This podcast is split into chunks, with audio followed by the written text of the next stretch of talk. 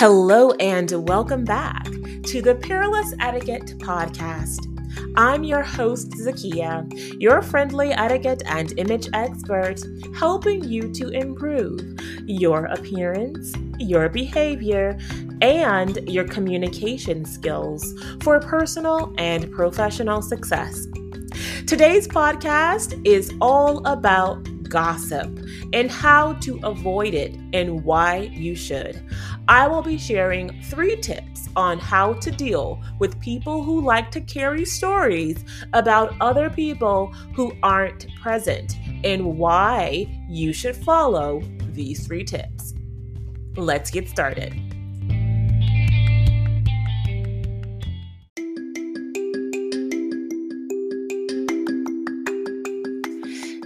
Number one when dealing with anyone who likes to carry stories about people who aren't present. The first tip is say nothing at all. The reason that I'm telling you to say nothing at all is because there is no way to say anything when it comes to a third party who isn't present.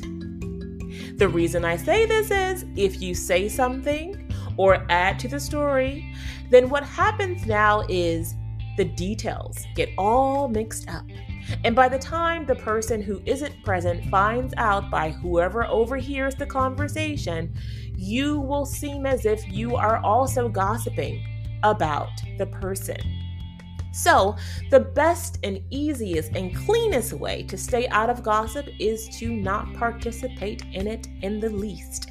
Don't listen to it, don't add on to it, don't agree, nothing. Say nothing.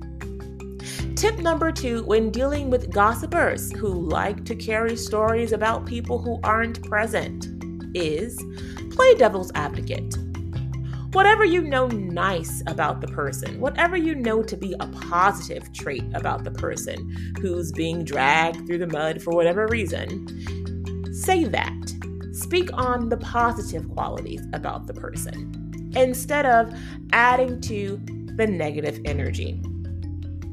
And the reason why you want to do this is it can also shut down a gossiper from speaking on the person Number two, it could share a different perspective about the person, and it could shine a better light on the person who isn't present.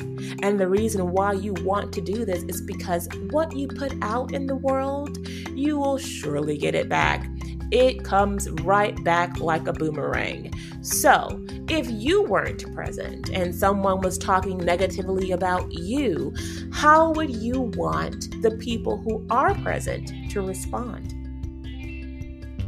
Number three. When dealing with someone who likes to carry stories about others, you can simply excuse yourself. Or when you excuse yourself, you could say simply that I don't like the course of this conversation. I do not like to talk about anyone who isn't present. Either you can change the topic, or I'm sorry, I'll have to cut this short. That is an easy and quick way to shut down the gossiper. And you can do this in your own way. It doesn't have to be the way I said it, but it's a very effective way of doing it. This has been Zakia with Peerless Etiquette, helping you to avoid gossipers and stay classy. To learn more about Peerless Etiquette, and what we can do for you or your company, visit us online at peerlessetiquette.com.